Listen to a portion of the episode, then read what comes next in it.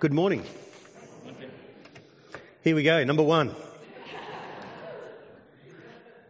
I have eagerly awaited, in the words of the Apostle Paul, to be with you in this way. I want to thank you, first of all, those who came the other night. The other night was a wonderful night of induction for Priscilla and I. We felt very affirmed and take very seriously the things that we covenanted together on that night. We are going to be moving through the next couple of months a new series that will take us to December, really looking at the church and the gospel and the church, the what and the why and the dimensions of that we're about as the people of God. So we're going to be exploring aspects of the gospel and of the church together, and that will take us through till December, where, of course, we'll start focusing in on Christmas and the Lord Jesus. Our passage today, or two passages, are fascinating.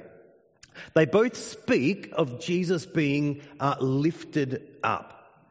This curious verse is there. Just as Moses lifted up the snake in the wilderness, so the Son of Man must be lifted up, that everyone who believes may have eternal life. And then Jesus at the second time says, if I be lifted up, I will draw all people to myself. This particular episode that is to which he's referring, Moses and the snake being lifted up, you may or may not be familiar. It's a story from Numbers 21 in the Old Testament, and it's an encounter where the people of God are being led by Moses in that time before they reach the Promised Land, and they're beginning to grumble, they're whinging. As occurs all the way through the Old Testament, these encounters happen where God reveals again and again to his people the kind of God that he is, and calls out of them the kind of people that he's calling them to become. And on this particular occasion, in the midst of their whinging and complaining, he brings amongst them a whole range of snakes. And in a sense, there's a sense by which he's putting amongst them physically the way that they're kind of behaving to one another. And they don't like this, obviously, and they freak out. It gets their attention, and they go to Moses and they say, what are you going to do about the snakes? And Moses comes to God and says, God, what are you going to do? And of course, God provides a way. And the way that God provides is he says, I want you to fasten and create a brass snake and attach it to a pole, and I want you to lift it up. And anyone who has been bitten by a snake or is worried about the snake, they need to look to the pole and they will be made well. Now, this is a very brief little story, but it's become quite legendary. In fact, there's aspects of it in other cultural histories too. But you'll know that there are some health organisations even today that have the pole and have the snake as their symbol. You'll see that from time to time. And that draws upon this particular narrative. If you want to find healing, then you look. There's nothing you can do. There's nothing you can take. There's nothing you can earn. You just need to look and live. And the people of God are very familiar with this. In fact, this becomes a really quite legendary story amongst them. We won't go into it now, but 1,000 years later, when King Hezekiah is trying to bring righteousness back to Judah, he goes in and cleans the temple, and he finds this pole with the brass snake on it. But he finds that people are worshipping it now. They've started to venerate this thing after 1,000 years. So he smashes it. He says, this mere snake, get rid of it. You're supposed to be worshipping God.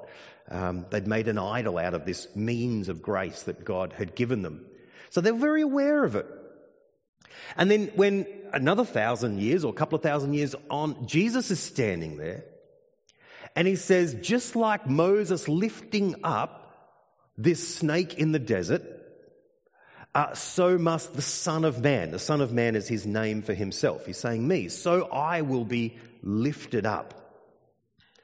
And what he's saying there essentially is, I'm going to be crucified. Just as your sickness was nailed to a pole and you looked at it for salvation, so your sin is going to be nailed to a cross in me. And I'll be lifted up, ironically, at the lowest point. And just as you looked to the snake and lived, so you'll be able to look to me nailed to a cross and live. And this word, this lifted up, is used, it certainly alludes to three things with Jesus at this particular point. One is he's going to be lifted up on the cross in front of them and die for their sin. But then God is going to lift him up from the grave in resurrection. And then thirdly, he will be lifted up, because the word lifted up also means exalted. He will be lifted up, ascended to heaven with the Father. And so when we look at this particular phrase, Jesus is saying, when I am lifted up, I will draw all people to myself. Those three things are there. I will be lifted up on the cross, I will be lifted up out of the grave, and I will be lifted up in the ascension. And all of that background and context sits there in this brief little passage.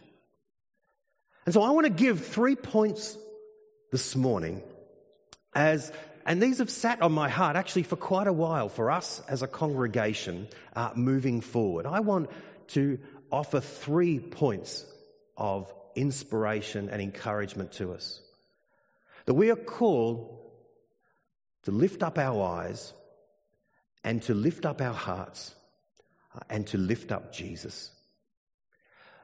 Friends, lift up your eyes, lift up your hearts, and let's lift up Jesus. You know, years ago, I was out in the outback on a trip with some friends, and it's amazing when you get out to the real outback, the centre of Australia, how the dirt turns to red. It's really red. And I was captured by the red dirt and how it's really red, not brown, but evocatively so. And we arrived at the camping site in the middle of our country, and went to sleep in the swags, you know, in the dirt. And I was a bit self-conscious about that, because you just don't know what's going to be creeping around in the dirt. But I slept in the swag, and you zip it up and it's just fantastic. And then you wake up in the morning and open it up and it's just beautiful. And I got up one morning, the first morning, and went wandering around and went looking through the packing stuff, looking for a coffee. And then I thought I'd go for a bit of a stroll. You know, everyone was still asleep. And I went for a bit of a walk amongst the spinifex and over this way. But all the time looking down, I don't want to step on a dingo. You know, I don't want to step on something a little bit insidious. And I walked for a while, drinking my coffee, strolling around and so forth. And then I stopped for a bit and I lifted my eyes. And there was, I think, one of the most beautiful sights in the entire world, Uluru. It was right there. And I tell you, forget climbing on it, looking at it is the game. It's the most beautiful thing. And I tell you, for the next few days, I couldn't stop looking at this beautiful, beautiful rock in the middle of our country. And we walked around it, and I couldn't take my eyes off it. Just a couple of years ago, Syl and I were in Paris. We came over on the train with some friends from London and arrived at night time through the Channel, and made our way through the back streets to the hotel in the dark, and found our hotel and went off to our room and went to sleep. The next morning we woke up. It's always a good morning when you wake up in Paris, isn't it? But again, the first thing on my mind, like in the set of it, is coffee. We need some coffee. But I could hear my friend Matt and Esther, friends of ours, were travelling with us, and they were already up. Matt was calling out from the street. So I went over, you know, in our little sort of hotel, and I opened the window and looked down, and there's Matt. And he had a coffee. And I was looking down, I was going, oh, coffee, fantastic. He's going, come on, time to get up, let's go. And I said, you've got a coffee, this is fantastic, and so forth. And he goes, forget a coffee, look at that. And I lifted my eyes, and there I saw, in terms of the man-made world, the human hands, the most beautiful sight that you can ever see, the Eiffel Tower. And I'm like, suddenly, coffee was, well, not irrelevant, but lower in my thoughts. And for the next few days, it didn't matter where I drank coffee as long as I could see this beautiful Eiffel Tower. It just captures the landscape. You lift up your eyes And here I am focused on coffee. My goodness me, there's something amazing ahead.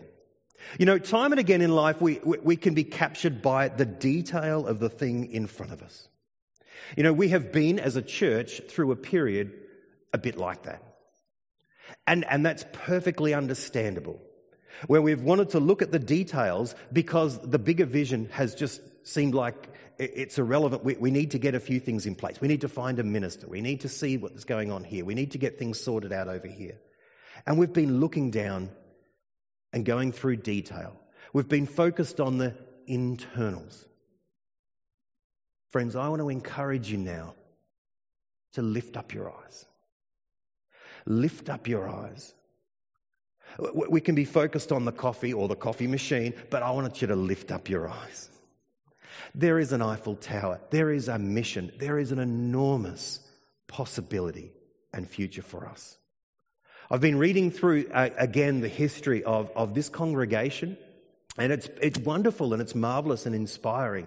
The times when there are 400 people come into church and 400 kids in the Sunday school, and it's just incredible times. Friends, we have not yet lived the best years of Malvern Uniting. I really believe that. And Syl and I, when we were feeling and discerning about us as a church and whether to take this role, and that's what God was calling us, there's part of us that we're itching to come and be all in because we see the possibilities and the potential of the heart of us as a community, the spirit that I know that is amongst us. But friends, around about us is a vast community. And I look around from all the way from Fullerton Road and down across to Goodwood and all the way back up here. This is just the immediate area up to Godra and all the way through to the city. My goodness me, we have an increasingly changing and increasingly densing area. But I tell you, we do not have many strong churches. We have a vast mission field. And so many of us go from beyond that. Folks come from right down south. I mean, we're from even further south than that. And all the way out north and Salisbury, through the relationships that we have, our city as a whole needs strong churches, genuine churches, marvellous churches who are sold out, not consumed just with what's in front of us, who takes care of the details, but who has a vision that is bigger. Friends, I want to encourage you. Let's lift up our eyes. Let's look to the future, not just the past, not just the things in front of us, but lift up our eyes and look ahead at what might be possible. I don't just want us to lift up our eyes. I want to encourage you, though, as well, to lift up your hearts. There's a sense by which I think the opposite of joy is not sadness, actually. It's hopelessness. We're going to feel sadness in our life, but that doesn't replace the joy in our life. And friends, I want us to be a community that has the joy at its heart.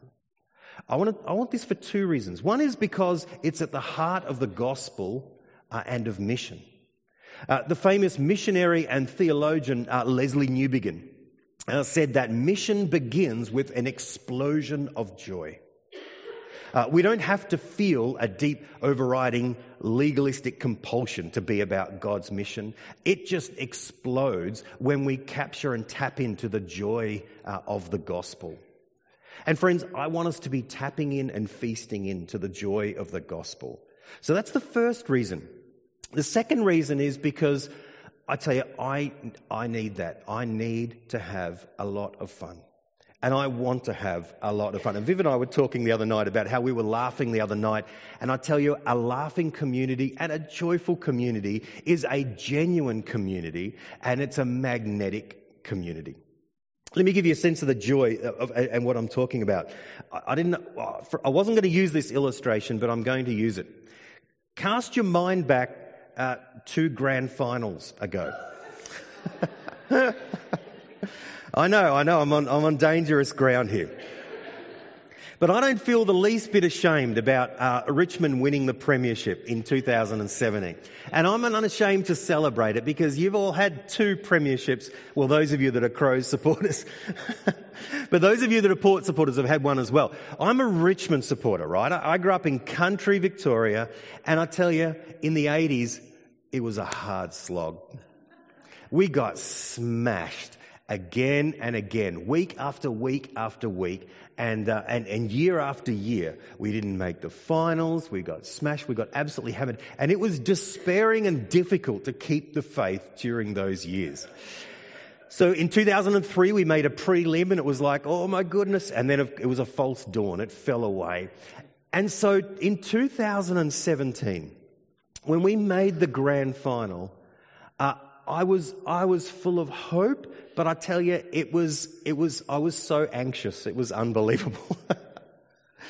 And so when all the way through the game, what was happening when we finally won the grand final, beating the Crows, I'm sorry, I wept. I'm not ashamed to tell you. I lay in my wife's arms and I wept. There was a relief, right? It was a relief. There was joy, but it was more like the absence of anxiety. It was a breaking of the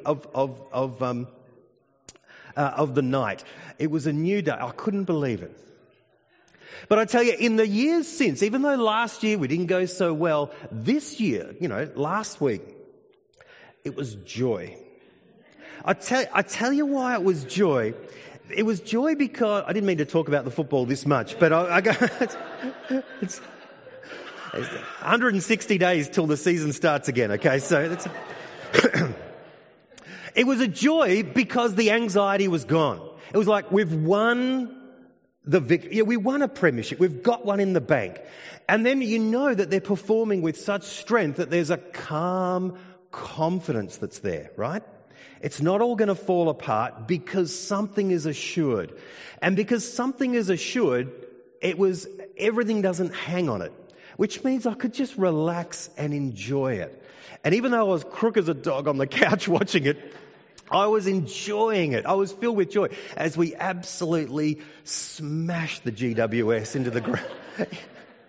And the joy was there, and the revel in it, and the celebration, because there was a calm and wonderful, joyous sense of, I could savour that was going on. There was no hopelessness or even fear of hopelessness. It was joyous. And let me tell you something, there's something of that in the kingdom of God. There's certainly something of that in the heart of the gospel. And we need to tap into that. I'm not talking about pretending to be happy all the time. I'm not talking about pretending to be joyful all the time. I'm talking about that even when we cry together and we grieve together, there is a calm confidence in the fact that we have a premiership in the bag because of what the Lord Jesus has done. So I want you to lift up your hearts that we might do this together and that we might be this kind of rich community together. Third thing I want to say is this: let's lift up Jesus. Lift up Jesus. Friends, we dare not lift up anything else. Let us not lift up the Uniting Church. Let us not lift up Malvern Uniting Church. Let us not, God forbid, lift up Tim and Syl. You lift up Tim and Syl, and we will let you down. We are fellow sinners who have the joy and the gratitude of the gospel. We have a leadership role amongst you, but my friends, we are not your Messiah. Oh, goodness gracious, no.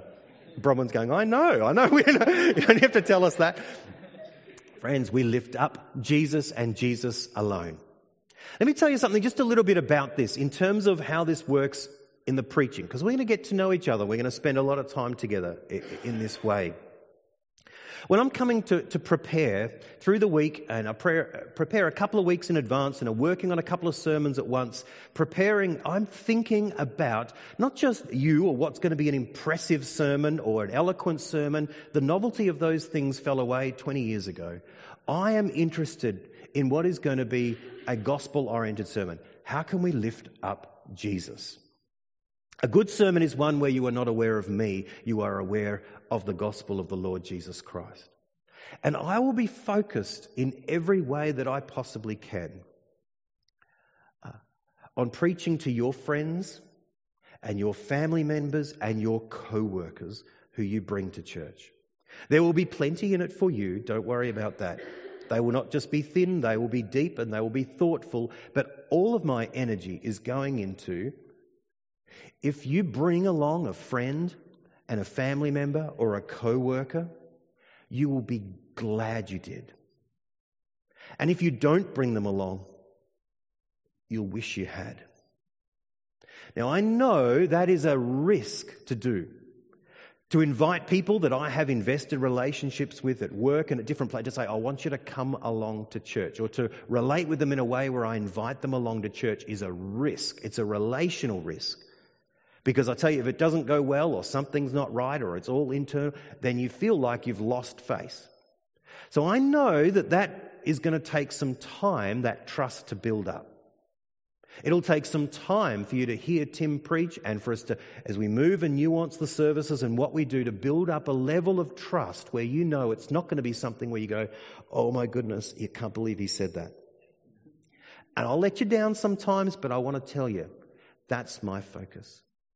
I'm looking to present the gospel in a way that your most cynical relative, friend, co-worker, if they do end up actually saying yes and coming along to church, at the very least will sit there and nod their head and go, well, I don't know if I believe yet, but that makes some sense. That's the most important thing that we're doing, and that's the most important thing that I can do for you in terms of this place and this time on a Sunday. It will take time, but if you bring them, you'll be glad you did. And I will be available after the service every week to answer questions, particularly for those. We have elders in terms of pastoral stuff and sillies around the place, but in terms of question and answer for those who are intrigued about the gospel, we might organise it in a particular way here or next door, but that's my focus. I will sit all day and talk to your friend if they want to know more about Jesus. That is my clear focus. We're going to lift up Jesus. We are not going to lift up anything else, because that is the most important thing. And the most wonderful thing, of course, of all is the fact that Jesus said, if I be lifted up, I will draw all people to me. No mission strategy and no impressive line or no song will do what the gospel of Jesus Christ will do. C.S. Lewis says it's easy to think that the church has a lot of different purposes, maybe education or building or fellowship or missions or holding services. In the same way, the church exists for nothing else but to draw people to Christ, to make them little Christs, if you will. And if we are not doing that, then all the cathedrals and all the clergy and all the missions and all the sermons and even the Bible itself is simply a waste of time. There is even any doubt because God made man for no other purpose. And it's even doubtful, you know, whether the whole universe was created for any other purpose. This is the Lord's great focus, who loves this world and died for this world and gave his son for this world. And friend, I am all in with that. And I want you to be all in with that with me as well. But let me remind you, this is not a task. This is not some sort of deep lawful obligation, actually. We do not need to lift Jesus up as if somehow lifting ourselves up by our bootstraps and lifting up Jesus is some slavish task. Because, friends, all we are doing is joining in with something that God has already done. For the Father has lifted up the Lord Jesus Christ. It is not for us to make Jesus' name the name above every other name, for the Father has done this for us. Philippians 2 says, therefore, because God, Jesus, humbled himself, God has exalted him and placed him and given him the name that is above every name, that at the name of Jesus every knee will bow. When I say lift up your eyes and lift up your hearts and let's lift up Jesus, what we are doing is gazing upon what God has already done for us. The Lord Jesus Christ came into this world to die for us. That he, like Moses lifting up a snake in the desert, would be lifted up. That our sin would be there. And that we could look and live. When we come and worship together and gather and fellowship and glorify God, when we talk about lifting up the name of Jesus, friends, all we are doing is imitating and joining in a small way with something that is already happening in the presence of God. Revelation 21 tells us, "There I saw a new heaven and a new earth, for the first heaven and the first earth had passed away, and there was no longer any sea. And looking, I saw a holy city and a new Jerusalem coming out of heaven from God, prepared as a bride, beautifully dressed for her husband. And I saw a loud voice from the throne saying, 'Look, God's dwelling place is now amongst his people, and he will dwell with them, and they will be his people, and God himself will be with them and will be their God. And he will wipe every tear from their eyes, and there will be no more death or mourning or crying or pain, for the old order of things has passed away.' And he who is seated on the throne says, 'Look, I am making everything new. Write this down.' And he said to me, 'It's done.' The Alpha and the Omega, the beginning and the end. To the thirsty I give water without cost from the spring of the water of life. And those who are victorious will inherit all this." Friends, the Lord Jesus has already been lifted up. The Father has lifted him up. He became human that humans might become like God. And he has been lifted up and placed in heavenly places. And all authority on heaven and earth has been given to him.